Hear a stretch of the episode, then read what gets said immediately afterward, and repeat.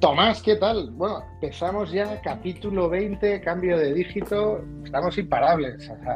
y este capítulo, como, como siempre, eh, pues nos hace mucha ilusión. somos muy repetitivos, pero es que de repente nos hace mucha ilusión todos nuestros capítulos. Eh, te voy a presentar a Pablo Ferrari, que es actual CEO de Process Labs. Está ahora mismo en, San Francisco, en California. Ahí es nada, reto de levantar un, proyecto en nada más y nada menos en Silicon Valley. Eh, españoles por el mundo. Ahora vamos a hacer nuestra sección ¿no? de, de, digital, de Pals por el mundo. ¿no? Oye, Pablo, mil gracias. A vosotros, Anu, a vosotros por tenerme aquí. Un placer. Tomás, más, di que te veo que te lanzas. Sí, sí, no, no, no, es que yo pensaba que ya iba a arrancar Pablo y digo, oye, pues que arranque, lo que luego ya le preguntan. Yo por mi parte darte las gracias porque además eh, como también pues monté algo hace unos años pues tengo mucho mucho interés ¿no? en ver tu visión. Además hemos estado cotillando un poco lo que haces, pero bueno si quieres cuéntanos tú un poquito eh, un poco de ti y un poco de pues eso de Process Labs y a partir de ahí luego empezamos a, el coloquio. Vale, muy bien, pues eh, Process Labs es, un, es, una plataforma para ayudar a mejorar procesos de negocio. Hemos empezado con procesos de desarrollo de software, ayudamos a equipos de ingeniería a desarrollar más rápido y dar mejor visibilidad y con más calidad. Y ahora estamos expandiéndonos a otros procesos de negocio, pues ayudar a equipos de ventas, ayudar a equipos de Customer Success, Customer Support, etc.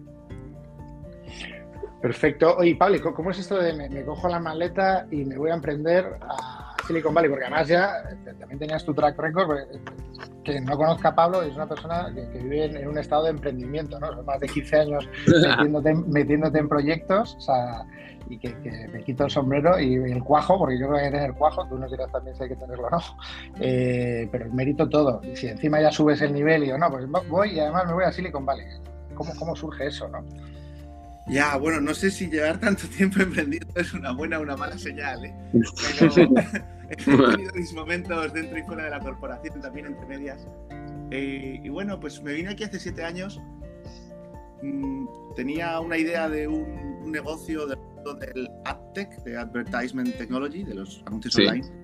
Y monté un prototipo en Madrid, se lo presenté a, a los inversores que me solían apoyar por allí y me dijeron que este mercado estaba básicamente en Silicon Valley y en Tel Aviv y que, que, no tenían ni idea de cómo evaluar mi prototipo, que me fuera para allá a ver qué opinaban.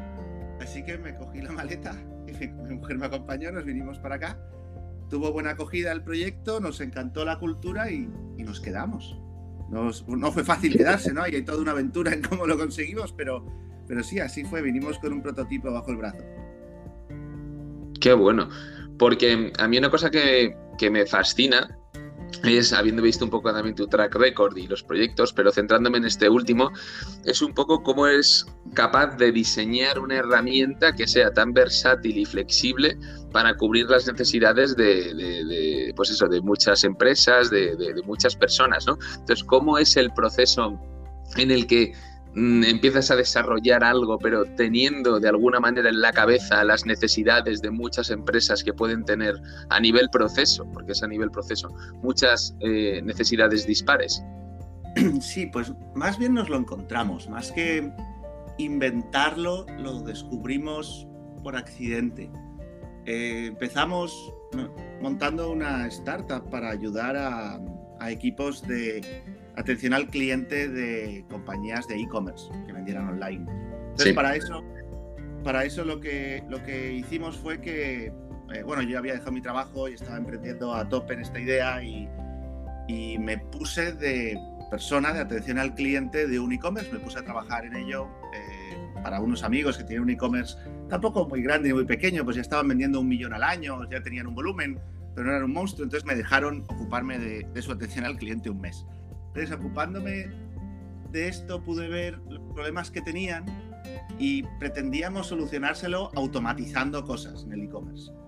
Y al final nos dimos cuenta que los problemas que tenían, pues como había sido consultor estratégico antes, pues me, pusimos, me puse a hacer de consultor estratégico, y los problemas que tenían eran un problema de procesos, no de automatización de acciones. Entonces, pues eh, éramos dos socios en aquel entonces, se lo propusimos al, dueño del e-commerce, dijo, mira, no, no te vamos a automatizar nada, es que creemos que cambias tu proceso así y, vas a mejorar muchísimo. Entonces lo hicieron, cambiaron el proceso a lo que les dijimos y pues tuvieron un 93% menos de problemas en atención al cliente. Y fue muy rápido. Entonces dijimos, qué, decepción, sí, bueno, bueno para ellos, pero para nosotros fue qué decepción. La startup que queríamos montar de automatización no tiene ningún sentido. Eh, ¿Ahora qué hacemos? Entonces nos pusimos a pensar y dijimos, hombre, pues lo hemos arreglado analizando y, mejorando un proceso. Esto no lo podría haber hecho un sistema de inteligencia artificial en vez de nosotros. Podemos automatizar a este señor consultor que ha extraído los datos para encontrar el proceso actual y haber inferido una causa raíz y luego haber inferido posibles opciones. Y pues sí, esto se puede hacer. Y ahí nos pusimos con este motor de análisis de procesos, ¿no? que como producto pues se describe de otras maneras, pero tecnológicamente es eso. Qué bueno. Y cuéntanos, Pablo, o sea, em, que yo creo que también es interesante ver o, hacer un poco más tangible qué, diferencias, además, porque has emprendido en los dos lados, es decir, en, nuestra zona horaria, ¿no? porque para la gente lo sepa, Pablo de verdad está live ahora mismo en, la, costa oeste, eh, pues en tu zona horaria y en la nuestra. ¿Qué diferencias has encontrado entre unas y otras y qué recomendaciones harías para que si al Pablo del pasado pudieras llamar y decir, oye, con lo que aprendí de España que no aplique aquí a la inversa, ¿no? También para gente que se lo esté planteando ahora y sepa cómo hacer el salto. Ya, bueno, hay, a ver, hay, muchas cosas que se parecen, ¿no? yo creo que lo fundamental se parece, pues, pues, va a ser muy difícil, no es agradable, son muchas horas, mucho estrés, ¿no? Incertidumbre, eh, nadie va a creer en ti, ya, ya lo puedes hacer tú mucho o sea, lo, difícil de verdad no es igual en ambos lados. Em, las diferencias más claras, te diría, eh, eh, hay una muy curiosa, es que aquí hay mucho más dinero para invertir en startups, pero a la vez es mucho más difícil conseguir que te inviertan. Y, de alguna manera es porque, bueno, hay, mucha competencia, viene gente de todo el planeta con su idea a montarlo aquí, que le inviertan aquí, entonces compites a un nivel más global para que te den ese dinero. También los inversores ven equipos normalmente más curtidos y más hechos a medida, ¿no? Si estás haciendo una plataforma de vídeo, te aparece un ex ingeniero de YouTube, eh, cosas así, ¿no? No te aparece alguien que ha tenido una idea y no sabe nada de vídeo, que pues en España lo hacíamos más a menudo. Eh, entonces, eh, aquí eso es más competitivo y luego también em, no hay ayudas del gobierno para hacerlo, mientras que en España hay bastantes. Y yo te diría que eso lo considero una cosa positiva para, para el ecosistema de las startups, porque las subvenciones a, la innovación en, nivel startup, no ya en niveles más grandes de compañías más maduras, a nivel startup muchas veces lo que consigue es mantener viva una compañía con un producto que, que nadie quiere. Y el emprendedor, en vez de haber perdido seis meses y pivotar, ha perdido tres o cuatro años. Entonces, eso, eh, la verdad es que, pues eso, aquí se pivota muy rápido, se espera que lo hagas muy rápido, es muy difícil conseguir dinero dentro de lo que cabe. Ahora, cuando lo consigues, consigues mucho y muy rápido. Claro. Eh, son algunas de las diferencias. Bueno, si me pongo a pensar hay más, pero vamos, lo fundamental es lo mismo, ¿eh? fundamental es igual. Mm, pues hay una algo en esto de lo, fundamental, porque al final en un negocio tan global, o sea, ya te digo, enhorabuena, porque la verdad es que eh, conseguir desarrollar producto es, es, muy difícil, ¿no? Pero, pero para mí más difícil es luego llegar a venderlo, ¿no? Entonces, en un mundo tan global donde tienes ahora mismo que pensar a lo mejor en el público americano, luego en el europeo y los mercados donde queráis entrar, ¿no? ¿Cómo, cómo lleváis el go-to-market? ¿Cómo consigues de alguna manera aunque la necesidad de las empresas sean la misma en todos los puntos del globo, pero ¿cómo hacéis la llegada para, para poder penetrar en cada mercado? Porque cada uno, a fin y al cabo, tiene una tipología de persona, de humano distinto, ¿no? De formas eh, de pensar, culturas, etc.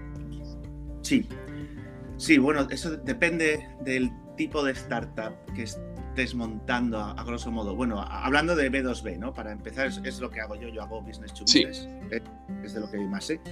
Em, en este caso, claro, vender en Estados Unidos, si eres el primero, si eres una startup donde tú estás starting up a market y eres de los primeros o el primero, entonces te diría que sin duda Estados Unidos, porque lo puedes poner precios muy altos, pagan muy bien los clientes, eh, hay muchos clientes muy grandes, no sé si te miras eh, los Forbes 500, cuántos son Estados Unidos, pues deben ser casi todos, ¿no? Bueno, no, casi todos, pero como más del 80% por lo menos. Eh, y el top 50, pues a lo mejor el 95%, es una locura. Eh, entonces pagan muy bien, hay muchos, solo hablan un idioma, entonces lo facilitan, tienen una misma cultura. Vender aquí es más rápido solo aquí, mientras que si te vas a Europa, por ejemplo, pues hay muchísimos idiomas, muchísimas leyes, muchísimas culturas y es más complicado. Ahora, si eres otro tipo de startup, si eres eh, otra startup donde lo que estás haciendo es eh, coger algo que has visto que funciona en otro lugar y adaptarlo a tu cultura porque aún no lo ha hecho nadie, entonces, pues claro, es muy diferente, ¿no? claro. ¿Y vosotros en, en, Process Labs, un poco actualmente en qué punto estáis? ¿Estáis más centrados en el mercado americano? ¿Estáis intentando meter la patita? Es decir, esto que estamos hablando más a nivel teórico, aterrizado a vuestra, a vuestra situación. Eh, América y Europa, estamos con los dos. América porque estamos aquí y, somos de los primeros. Y Europa porque la verdad es que lo que hacemos no tiene muchas implicaciones legales, o sea, no hay que cambiar mucho la tecnología de la ley, simplemente hay que desplegar nuestra plataforma en Europa y todo, que todo quede en Europa. Y Amazon hoy en día, que es lo que usamos, AWS, te permite ¿no? tener centros de datos y procesado de ellos en, ambos lugares, replicado muy fácil. Entonces estamos, estamos vendiendo en esos dos sitios primero. Oye, Pablo, cuéntanos, em, ¿cómo, o sea, ¿cómo te diría yo? Eh, ¿Qué, tendencias estás viendo ahí en primera persona? Porque eso también es interesante. me, gusta ser muy gráfico, ¿no? me gusta que salgan luego ahí como pildoritas que la gente pueda aprovechar. Entonces, yo creo que una píldora que también puede ser muy interesante para alguien que tiene el pulso del mercado en el que estás, como dices, súper competitivo, ¿hay algún trend claro? Y si no lo hay claro, desde tu punto de vista, ¿qué te llama más la atención de lo que estás viendo? O sea, me refiero por, de tipología de, nuevas iniciativas en la zona. Ya, hombre, sí, hay, hay bastantes. Eh, hay, ¿no? Siempre hay varios trends. Eh, hay en, alguno que te puedo decir que, que, me creo más, porque claro, o sea, un trend no claro. es una verdad, ¿no? hay que claro, claro, claro, que, sea trend no significa que vaya a ser una realidad. claro, un real trend. Eh, hay uno que creo que es muy real al que nos estamos apuntando, que es eh, eh, lo que se podría llamar un platform shift. Está habiendo un cambio de plataforma sobre el que puedes crear muchas soluciones. Pues, por ejemplo, el iPhone fue un platform shift y no había iPhones ni smartphones donde tú pudieras crear cosas y de repente sale el iPhone y, puedes crear muchas y sale todo tipo de cosas encima. Ahora lo que, lo que estoy viendo es el concepto del data warehouse, que es algo que ya existía desde los 70, el concepto, pero las, la plataforma, las soluciones de data warehousing que hay hoy, como Snowflake o Redshift o Google BigQuery, 4 o 5 en el mercado, son muy fáciles de implementar y funcionan extremadamente bien por primera vez. Eh, y, ya hay muchas compañías que se llaman, las, eh, la industria se ha llamado ETL, Extract Transform Load, las compañías ETL como Fivetran, que ya están ayudando a las compañías a agregar toda su data de múltiples silos que tienen en un data warehouse centralizado que funciona muy bien. Entonces, en ese data warehouse como plataforma te puedes poner a crear un montón de cosas por encima todo tipo de cosas, soluciones de analítica, soluciones de ciberseguridad, soluciones de integrar de nuevo con las herramientas de otros agregando datos que le llaman el reverse ETL. Entonces esa tendencia de el data warehouse ha sufrido un platform shift está creando un montón de subindustrias muy rápido, en plan en los últimos años. Sí. Y, y los equipos de data siguen teniendo más soluciones. Hay una no solucionada que me tienta mucho el data governance, ¿no? Ahora tienes data por todos lados y, cómo lo gestionas, quién accede a qué. no, no, hay nada muy claro de governance on top of your data warehouse. Hay, mucha oportunidad ahí a crear.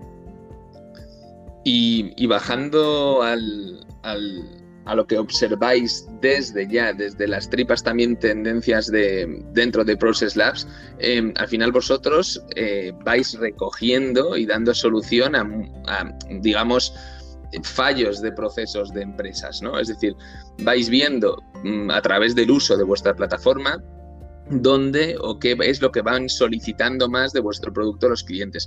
¿Dónde dirías tú que pinchan más las empresas o dónde necesitan más apoyo dentro de la oferta que vosotros eh, hacéis? Es decir, ¿en qué procesos o en qué momentos las empresas buscan en vosotros más solución? En los procesos que implican la colaboración entre diferentes departamentos. Es el, el momento en el que un departamento tiene que colaborar con otro es donde hay altísima fricción. Y ahí hay todo tipo de soluciones que las empresas ponen, pero eh, pues son muy a medida, ¿no? Es integrar dos herramientas a medida, one to one, solo para un tema. Cuando quieres algo nuevo hay que pedirle favores a ingeniería y tardas semanas y lo meten en los sprints. Entonces es, es, esa integración departamental en los procesos los que estamos viendo que son que hay más waste, ¿no? que hay más oportunidad de mejora. Y si tuvieses que darles tres tips o cuatro tips a unas empresas que empezasen a utilizar con vuestra, con vuestra plataforma, ¿no? con Process Labs, ¿qué, qué les recomendarías? Que me envíen un email hoy, pablo.processlabs.ai eh, que quedemos en un Zoom rápidamente, que les haga una demo y que integren su data y empecemos. Serían los cuatro pasos. Y esa integración, porque yo al final la integración para mí es una palabra que asusta mucho, ¿no? Tiene tantas implicaciones que, que, no sabes casi, o sea, cada uno ante la palabra integración eh, se imagina una, una, cosa, ¿no? Eso es sencillo, es una cosa que em, ayudáis en el proceso. ¿Cómo, ¿Cómo sucede eso? Sí, sí, sí. Además, eh, lo hemos montado nuestra plataforma para que sea on-premise first, o sea, no tienes que enviar tus datos a ninguna nube, metemos nuestro sistema en tu compañía si así lo quieres, si prefieres que esté en la nube lo tenemos también Entonces, eh, los equipos de seguridad y compliance están siempre muy tranquilos cuando les decimos eso. Mm, eso es bueno. sí, tienen control total de sus datos y de lo que ocurre. Y, y, se integra con unos clics. Necesitas un administrador de sistemas que te dé un usuario y una contraseña de tu compañía. Le dices, oye, sysadmin, dame un usuario para Process Labs y le damos un, email con qué permisos necesita nuestro sistema, nos crea un usuario y, nos da el usuario y contraseña. Eso es todo. Oye, Pablo, vamos llegando ya al final, ya me sabe fatal, y, siempre cuando llegamos a esta mm. parte os pedimos que, nos deis una recomendación, algo que os haya inspirado, una, una lectura, un vídeo, una charla, no sé, un trigger ¿no? que, te, que te haya hecho moverte desde, desde lo audiovisual, desde la lectura. No sé si nos puedes dar algo que te sientas identificado y que podamos compartir y así seguimos haciendo cada vez más grande nuestra biblioteca digital o virtual o como lo queramos llamar.